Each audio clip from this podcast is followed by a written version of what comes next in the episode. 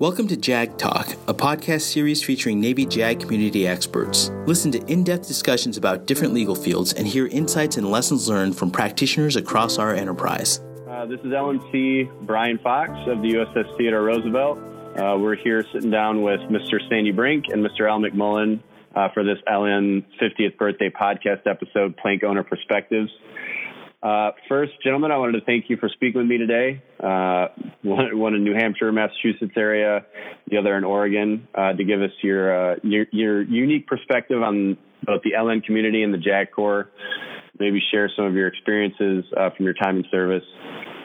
Secondly, I'd like to thank all of you out there for listening to this podcast. That, you know, I hope it gives you the opportunity to connect with our past and the legacy of legal professionals in the Navy, but not just as that, but as sailors and naval officers alike. Uh, so, gentlemen, if if you're all set to go, let's get started. Sound good? Sounds good. okay.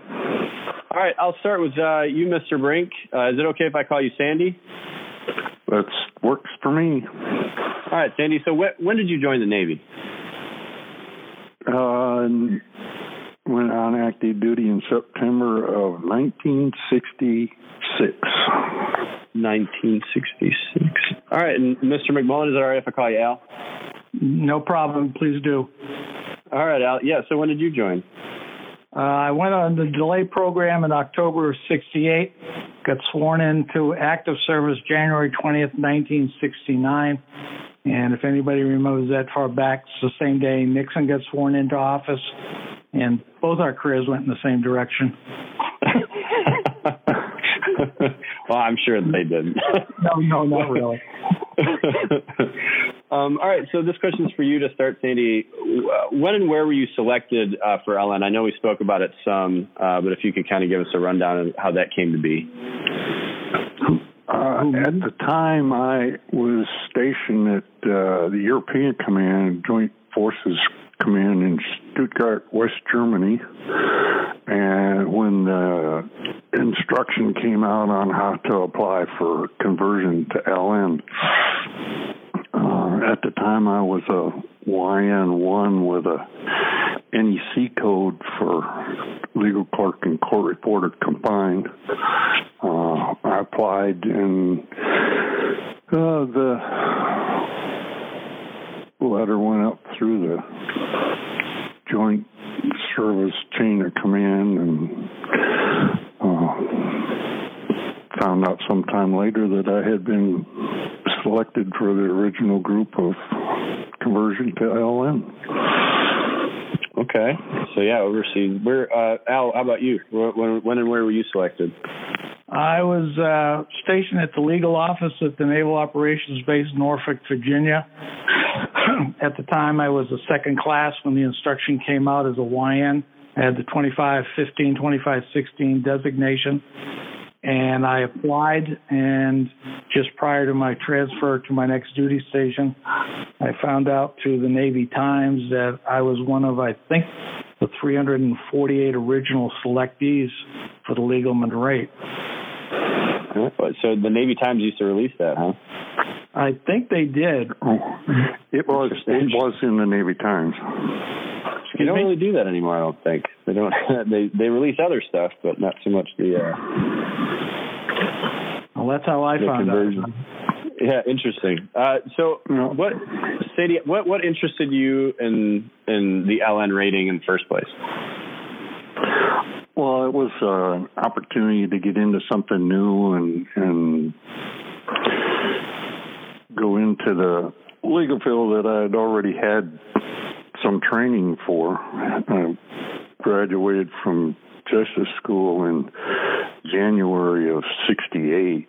So this was something I was kind of waiting for to come along. They had been talking about it even back when I was at, at justice school. And uh, so it's kind of a chance to part of part of being something new and help make the community what it would eventually become. Okay. Yeah. What about how about you, Al? What uh what kind of interested? I mean, I know you said you already had the NEC. Is that kind of why you're uh, steered towards becoming an LN? Well, I had, I had before I came into the service, I went to uh, study court reporting and uh, legal paralegal work at a school in Boston and worked for a law office before coming on active duty. But when I was stationed in Norfolk, attached to the legal department there, I got quite interested in the court reporting side of it and had been doing court reporting, taking special court martials and typing them up and everything. And it just seemed like this was a good fit for me. I really liked the work. I really liked being in the court. And when it came out, I said, "Oh, this is a great opportunity, brand new rate. Let's, let's, let's go for it." So that's why I put my paperwork in, and glad I did too. Right. Yeah. And it, so it sounds like the selection process then was more, it was more just paperwork. There wasn't really an interview or anything. It was more, hey, you're, was, was there an eligibility requirement at all, or was it just if you were interested? I, I don't even require. Yeah, go ahead, Al. Oh, I, from what I understand, it was just if you had been working in the rate or had been doing legal work, you can put your request in to become an LN. Because if I remember right, there were not only YNs and PNs and storekeepers, but there were also some radar men and other rates that were could go in to, that put their paperwork in to convert to the LN rate. And I was just for for point, they told us that you wouldn't get the designation until you attended the justice school. So. Oh, okay, so you had to go to school first, uh, right. similar to how it is now. Right. Uh, okay, and then Sandy, what what was your first command as an LN? I'm sorry, I don't. I, I know you said where you converted, but I didn't hear what your first command was. My first command, where I was actually in an LN billet, was the USS John F. Kennedy. Okay. And I re- reported in there in December of 73, about a year after conversion. Uh, took the detailer right, yeah. a little time to get ginned up to get us. I, I got pulled out of Germany a, a year early on my tour because the detailer needed somebody on that ship. So away I right. went. It still happens now. I'll bet it does. it does. What about how about you, Al? Uh, I after I got uh, transferred, I was picked up. I went to Morocco for the Naval Communications. I was still a YN parenthesis LN. Then I went to Germany, Tottendorf for Naval Security Group, still in parenthesis LN. After I got transferred, I was transferred from Tottendorf, Germany to the Naval Justice School for the course. And then my first actually working in the LN rate was when I reached Naval Base Philadelphia and assigned to the legal office there. After that, while I was working there, I was working in the legal office, but then they put me in charge of the UA deserter captain's mast section for. Oh, okay. So that's where I really got my hands on. And then the only other billet I had with the LN rate was uh, when I went to a CB battalion and all attached to the reserves. oh, you went to a C. Okay, when you went to a CB battalion. Right, as a as a reservist, and because I had a billet for an LN uh, LN one, and you could go up one, down one. So I got the billet as a chief. So. Okay, and then so kind of moving on into commands you've been at. What what were some of uh, Sandy? If you could, I know you had been overseas and you did some ship stuff. Uh, what were some of your daily kind of overall daily duties? Uh, on the Kennedy, we did a little bit of, of everything from legal assistance, wills and powers of attorney kind of stuff, and um, basically doing doing people's thinking for them when they got in a jam with something, and and of course all the uh, related captain's mast that are held aboard ship and some court martials from time to time. Also, while I was on the Kennedy, the Kennedy was involved in uh, a, a things that go bump in the night, kind of a collision with the Belknap. Some people may remember that, and that right. ended up being a court reporter for that investigation. We pulled into Naples and had some help with it from the folks from Naples on that too. But yeah. Okay, how about you, Al? Uh, well, uh, stationed in Norfolk, I was doing um, my first duties were doing promulgation orders, and then I they put me in doing the um, records for summary court martials, and then they moved me into the special court martial area. So I was taking court martials for about a year, and we were doing on an average of each of the four reporters that were in there were doing an average of two a day, uh, two a week. So we were quite busy with that.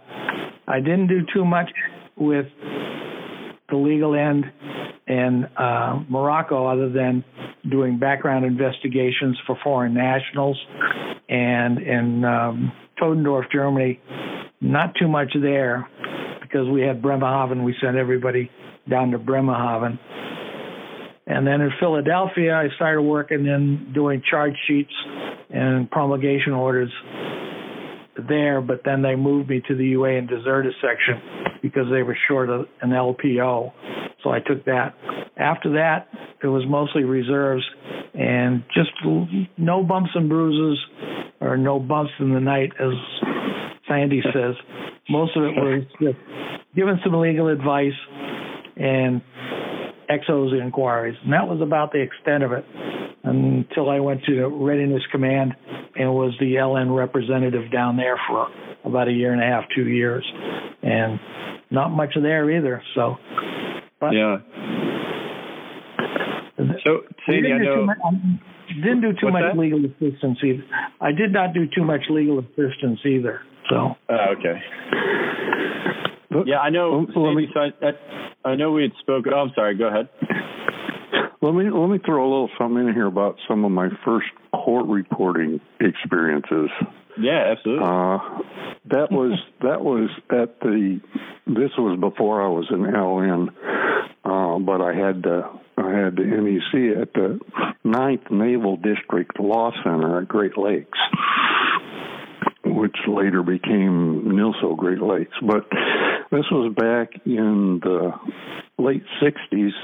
Vietnam was a big thing, and we we had a special court martial pit over in building three there. We were in court. There was a half a dozen court reporters, and we were in court almost every day. But it was back in the day when they'd send up busloads of literally little old ladies in tennis shoes you've heard about to sit and observe courts of kids that went UA because they didn't want to go to Vietnam or because of recruiters that were not being nice to the recruits over at boot camp. So that was that was where I got my feet wet in court reporting, and uh, it was quite an experience. I'm sure. Yeah, that's well. So that kind of leads where I was, where I was headed next. I know you said you're on the JFK, um, and that was kind of your first uh, tour as an actual LN. So how how did the fleet respond uh, respond to you as an LN? Like what what was kind of was were they still trying to figure out what an LN was, or were they like, oh, thank goodness somebody's here to do this because because we were struggling before, or what what was kind of their response to you as a new rate? Well, we we had we had a lawyer on board, and and I had a young lawyer that was fresh out of justice school, new to active duty, and he he kind of looked upon me as somebody to help him grow in the Navy. Um, the so we but the uh, the troops they all came by for wills and powers of attorney. So they thought we were pretty good guys because we could do some things for them that they needed, or, like right. I said, uh, help help them with thinking through some things, and uh, so I I felt like I had a, a pretty good reception of my first duty as an LN uh, on the Kennedy, and uh, it wasn't until I got off of there and into the NILSO climate where lawyers seemed to think that maybe we didn't know as much as they thought we did. Uh, we kind of had to prove ourselves. Uh, right. They really didn't know what to do with us at first. Uh, my young lawyer on the ship, he he kind of relied on me for uh, things Navy, so it was quite a quite a change going going ashore and and yeah getting uh, new perspective on where things were going.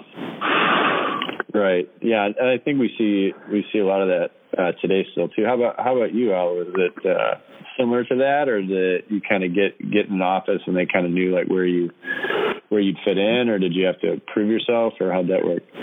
Well, when I was in Norfolk, I kind of had to prove myself with just doing the promulgation orders, and then they needed somebody to do summary court martial and such like that. So I did the summaries for, for a couple months. And one day they says, "Oh, we need you to fill in for the civilian court reporter because she's got to leave." And so I says, "Okay, I'll fill in."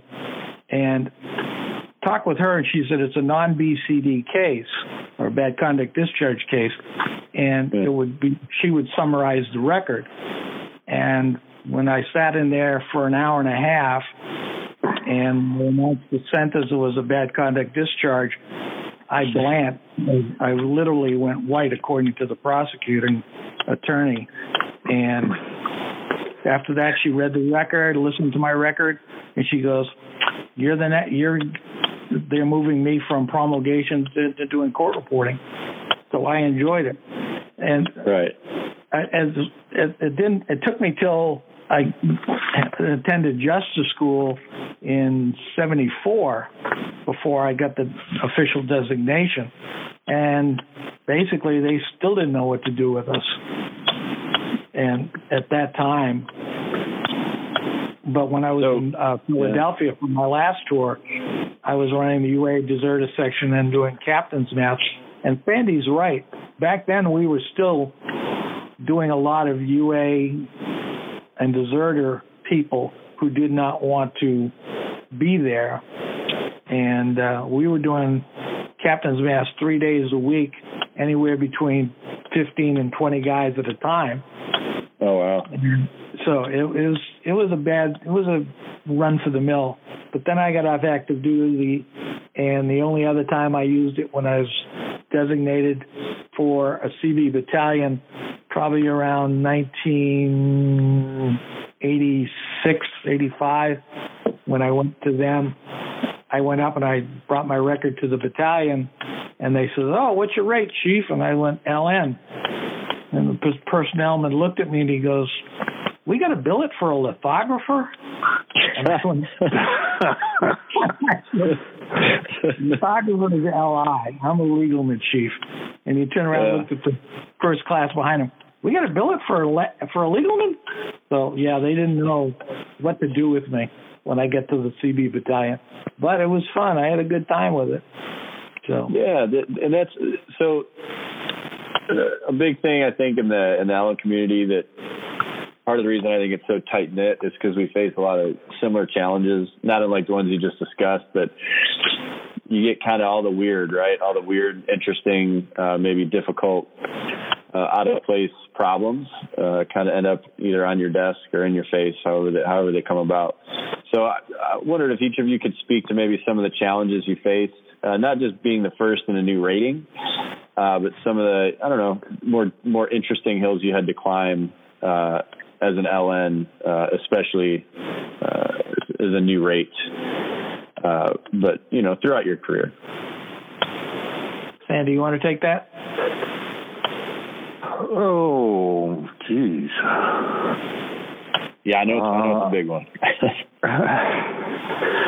I I think getting the the lawyers to believe in us was right. was probably the the biggest thing, and that that just took time because they weren't used to having good help. They were just used to having whatever came along as a, a yeoman who might have an NEC and they might not. And uh, so having somebody that was actually trained and to do the the stuff that they needed done was they they had to get used to that, and I think that was probably the the biggest thing to to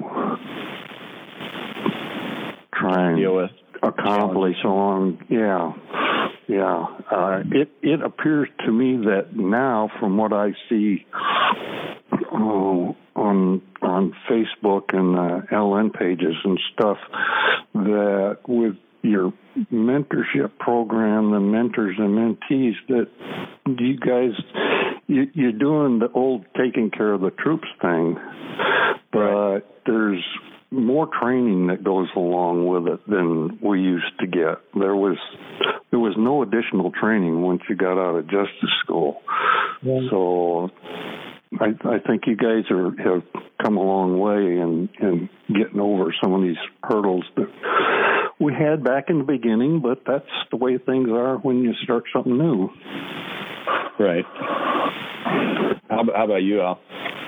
Yeah, uh, pretty much the same thing. When you walk in you, and they ask you, "Oh, what's your rate?" You tell them I'm, I'm a LN or a legalman, and they go, they look at you kind of strange, especially the small units that I was assigned to.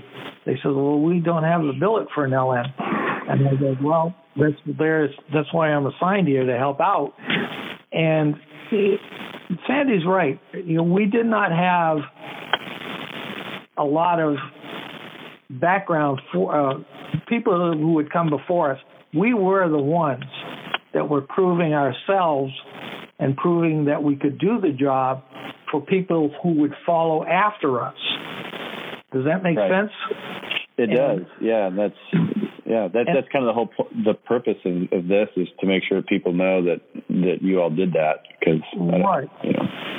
and, and and talking to officers, you know, non legal officers, non JAG officers, they were very uh, open to us assisting them in any way we could as legalmen. You know, we we could oversee, like I did in in, in Philadelphia, getting the correct verbiage on the charge sheets, getting the correct, getting the sentences done correctly, correctly for the the uh, officer doing the captain's mast. They were sometimes at a loss for it because they didn't have an official a, a legalman assigned to that section, and they were very open to all our to my suggestions as to what to do and how to do it, and that proved easier for whoever took my place after I transferred out, and hopefully for other people after me. The other thing that I would say is we were when I when I was in justice school, the only thing we did or learned was how to do charge sheets, how to do promulgation orders, and how to do the court reporting and do the do the transcripts. We had nothing to do with quote legal assistance. Right. And that was a big thing that I missed out on. That I always regretted not doing that part or getting that training. And I'm glad you guys are doing that now getting into the legal assistance part of it because we had yes. we were at a loss for it as New LN. I don't know about you, Sandy, but I found that was the biggest hurdle I had to overcome. That that part we kind of flew by the seat of our pants and and bounced stuff off the the lawyer that we had on on board the ship in particular, um, and after a while of answering questions and and the, they always seemed to come up with the same questions. It didn't matter who it was. So you you kind of you kind of learn by just flying down the road and and picking up stuff as you go. Right. Yeah. When I was assigned to a uh, uh, MIU W201 Mobile Inshore Warfare and with the Seabees, we did not have quote legal officers, a JAG officer assigned to us as a, as as the LN. I was flying sometimes by the seat of my pants, and nowhere in any of the reserve centers did we have a JAG officer. So we were kind of quote flying for legal assistance and helping people yeah. do advise them about wills, powers of such. So, and it was it was very difficult, and I don't know if it's changed any for reserve centers. Or yeah, I mean we have yeah we have a lot of independent duty uh, legal men, but I mean they're you know we have obviously communication now is far easier for them to reach out you know when they need right. assistance or uh, they have a question. Uh, it's I, I would say that's probably a big part of it. Not just the community wasn't as big as it is now, obviously, uh, when you all, you know, were where you were. Um, but now, but now, you know, it's it's far easier to communicate, and I know that's really emphasized throughout the community for all of us to reach out to each other because there's going to be, you know, those one-offs or those kind of interesting things that come up that you don't you don't know. So you know, it's important to ask for help or hey, have you seen this before, kind of thing. If you don't mind what and everything has changed dramatically from the time Sandy and I were in to where we right. are now. And there's a lot more out there. You know, I remember the manual for courts martial was not as thick as it is now because I've seen the new one, and it has grown like 500 pages worth. So yeah, it's big. it's thick and it's it's very very complicated. I'm you know and it was bad enough when I was in, and I don't know about Sandy, but now it's just mind-boggling. And we did not, Sandy and I did not have the ability to communicate just by sitting down, typing a message, and send it to somebody. It's on the phone or letters or stuff like that. So you guys have gotten a little bit easier, but it's also gotten a lot harder for you, I think. Right. Well, well, it's it's gotten more complicated by becoming more technical, but and and that's a good thing because that's that's how we expand our business. But uh, yeah, we we didn't have cell phones and email and when when when I was on the Kennedy, we did wills on a mag card typewriter, and I'll just throw that one out there and let it lay. Uh, it was quite a machine, but it was uh, something we used before computers. So yeah, it's definitely different now. It's interesting, especially being on a ship when computers go down and stuff, and you gotta you gotta do things a different way. It can get interesting, that's for sure. Right. as, as far as communicating and you know no radios, none of that. When those when those go away, uh, people have to adapt, which we do pretty well. But it's it, it takes sometimes it takes a little longer than it should, I guess. Um, I was going to ask, since we talked about some of the challenges, I was going to ask what some of your most memorable uh, memorable moments are. I know we talked about this before uh, when I spoke with with each of you, but uh, Sandy, if, if you wouldn't mind starting with some of your more memorable uh, times uh, in service. Oh, I I think the the first one would would be when I was on the Kennedy, I made chief before I got off of there, and I was I was initiated at sea underway. Um, yeah, and and our our next uh, port was Portsmouth, England, and we had quite a party with the uh, Royal Navy chiefs uh, when we sure. got there. Um, but uh, oh yeah, I don't know. Uh, and and I came kind of came up through the the NILSO system, so I was really around lawyers um, all the time. Different than Al's experience being uh, hung out to dry with the Seabees before they had independent duty LNs uh, with those kind of units, and uh, so, but oh yeah, flying flying off the flying off the ship for a collision investigation. We were up in uh, off the coast of Norway and flew in over the fjords at, at sunset. Oh, wow. was just gorgeous. Yeah, you don't Um, forget that. being being on uh, later in my career, I was on the America. I was fortunate enough. I was on the the two last two non-nuclear carriers. Uh, on the on the America, we were up in off the coast of Norway again, and we went up into you you see the cruise ships going up into the fjords. Well, not all the fjords are that small.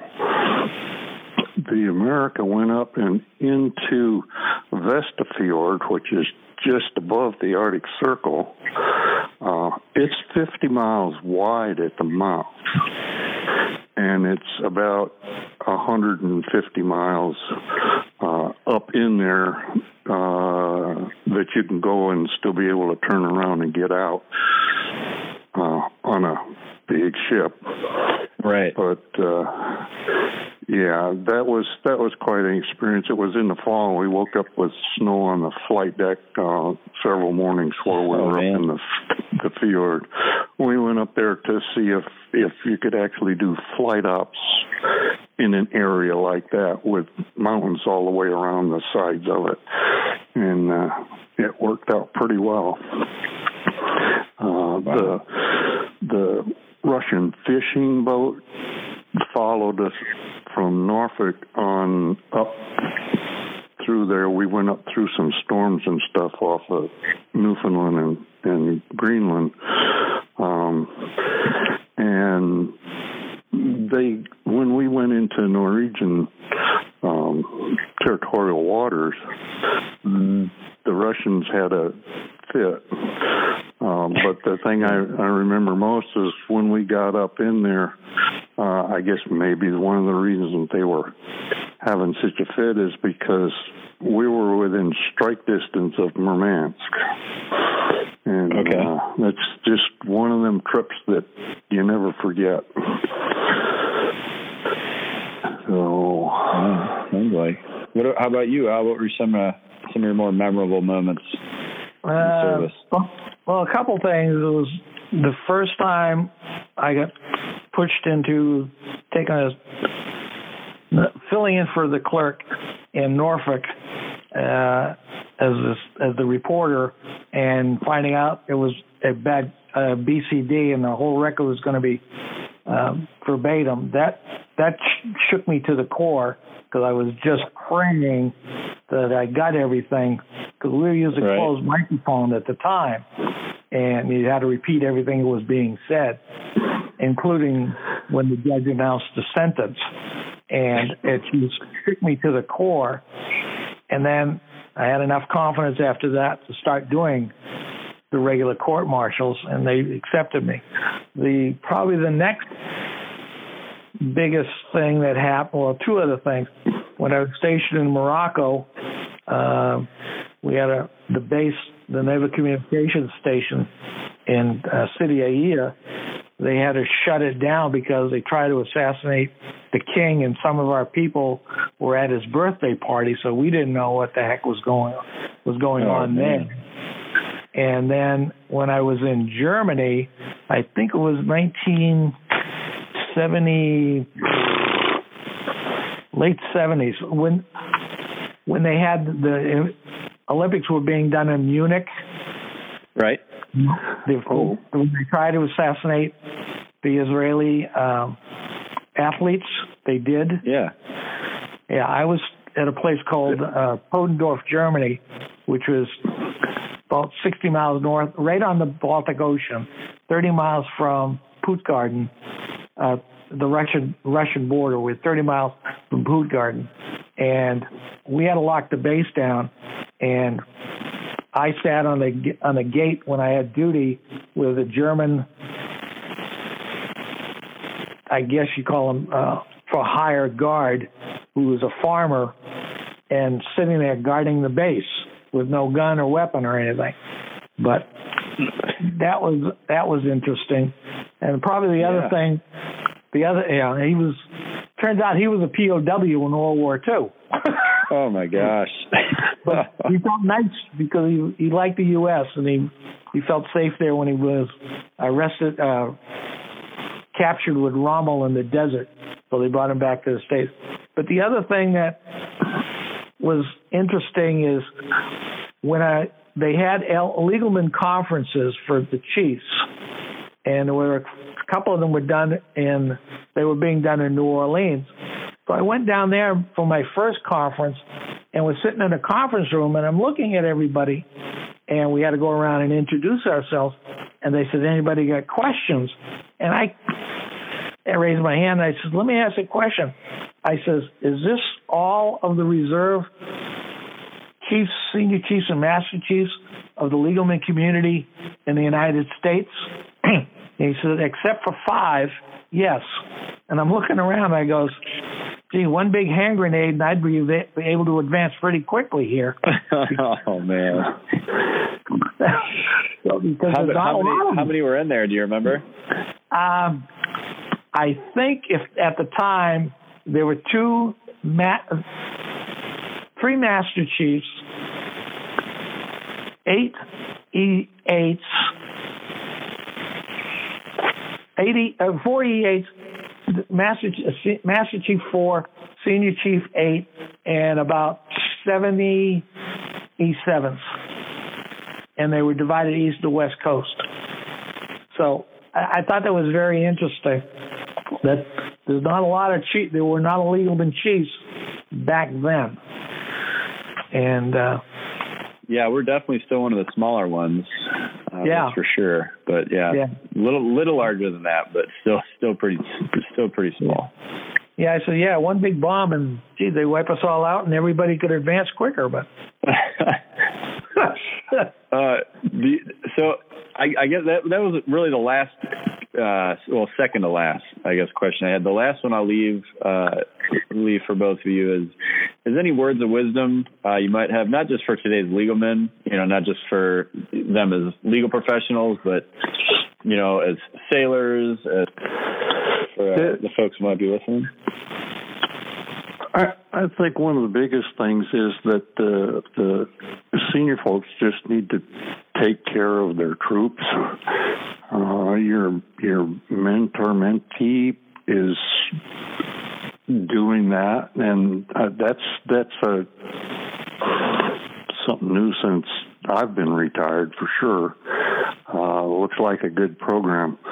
Uh, it is. It is. Take care of your troops and and that's the best best thing you can do. If they've got problems, help them get through it. Um, and for anybody out there that aspires to go into uh, an LDO program of some kind, don't ever forget where you came from when you got there.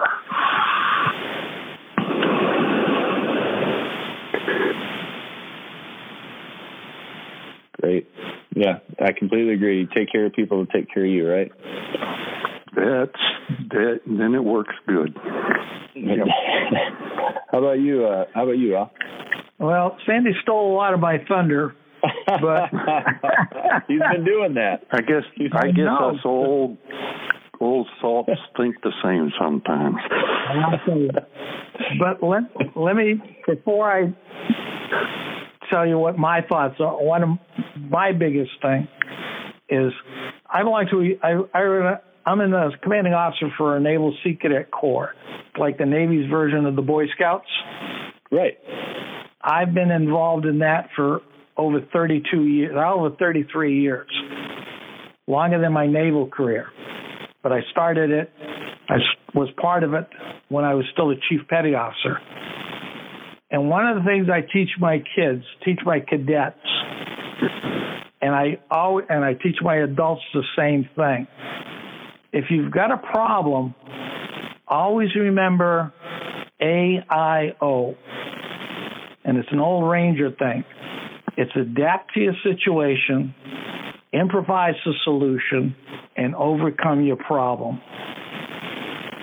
And if our people, the legalman community, or whoever's listening to this, has a problem, always remember AIO, adapt to your situation, improvise a solution, overcome your problem. If that solution doesn't work, start over again. Adapt, improvise, overcome. I've taught so many people that, and I've had other, some of my cadets come back and some of my adults come back and tell me that really works. And in our community, there's always something that's going to be new or something that's going to crop up that you don't have a regular solution for. So you have to adapt to whatever you have to do to make the problem go away or solve the problem for that person. Right. So adapt, improvise, overcome. So that's my that's my little thing because, like I said, Sandy stole my thunder. well, it's, well, it's, it's pretty good always thunder, have, and it, it's, it's always it's, have a plan B. Always have a plan B. That's a, or a C or a D or an E. Forecast. Whatever it takes. Whatever it takes. Adapt, improvise, and overcome. And I've preached that for years. Over 30 years. God, I'm getting old. yeah. What was there, before I close it out, was there anything else uh, either of you would like to add? Oh, I, I, w- I was I was on active duty for 30 years, and I got to say it was quite a ride. And got to do stuff that I just never imagined I would be involved in. And I, I concur with that. I did the seven years, 10 months active, and 18 plus years reserve. It was a great ride. Get to go places, do things that I've never even imagined. And I thank the Navy for and the Navy for letting me come in and letting me stay as long as I did. I enlisted because of my dad. He was a World War II sailor on an aircraft carrier, and I followed his tradition. And I appreciate whatever you guys are doing for us now. I thank you for your service now because without you guys there, us old farts would be have to go back in. They'd come for you too, you know it. yeah, yeah, that check comes in, so I know I'm still on the hook. Yep, you're still there, you're still getting paid. Every, every month it hits the checking account, and you go, "Yeah, I guess it was worth it." so that's great. Hey, yeah. Sandy, Sandy. Yeah. I'm going. I'm going to Norway in February on a cruise ship, so I'll be seeing some of those places you talked about. There you go. Up oh, the Arctic. And, uh, yeah, and we took the overnight train from uh, um, Trondheim yeah. down to Oslo. It was gorgeous. Yeah. And uh, yeah. We're going to the Arctic so. Circle, so we'll be up there for a couple get, of. Get your blue nose. Yeah, get your blue nose. Yeah. And, and that's what they're going to do. They're going to do that on the ship. So I've got a couple challenge coins for the blue nose. I'm going to challenge. I'm going to challenge yeah, the ship captain. You know, we went up to Alaska and got to do some stuff. We didn't go quite far enough though. Uh, this yeah. past pull. So. Um, yeah, I, again, uh, this is uh, LNC Bryan Fox, uh, the USS Theodore Roosevelt, uh, and we were just uh, sitting down having a conversation with Mr. Sandy Brink, uh, Mr. Al McMullen. this is a LN 50th birthday podcast. This episode was Plank Owner Perspectives. again, gentlemen, I just want to I want to thank you for agreeing to sit with us today and sharing your story with us. And thank you again. I know we talked about it, touched on it briefly, but you all and, and the people that you, you know you came up with laid the groundwork for the community that we have today. So uh, we owe you a great deal of gratitude for that. Um, I have no doubt the things we talked about have given our active duty and reserve uh, personnel something to connect with, which is important, uh, especially when you do this job for a long period of time. You have to find ways to connect to the past, move to the present, you know, and touch the future. So uh, we appreciate you uh, laying the groundwork so we could do that. Uh, and lastly, uh, a, a, special thank you. there are some people that worked to put this together. LNC Ridlon, LN One Smith, LN Two Parat, uh, they kind of organized uh, this this episode, so I appreciate them uh, them working with us uh, to get this done.